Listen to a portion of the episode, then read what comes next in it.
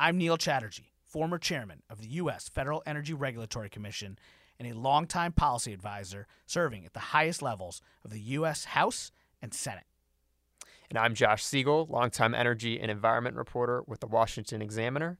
And, we, are plugged, in. We'll be bringing you conversations with policymakers, business leaders, advocates, and journalists about energy issues facing the country and the planet. We'll be bringing you our insights and analysis on all of the key issues with the key players while having some fun along the way. Stay tuned for our first episode dropping soon in your earbuds.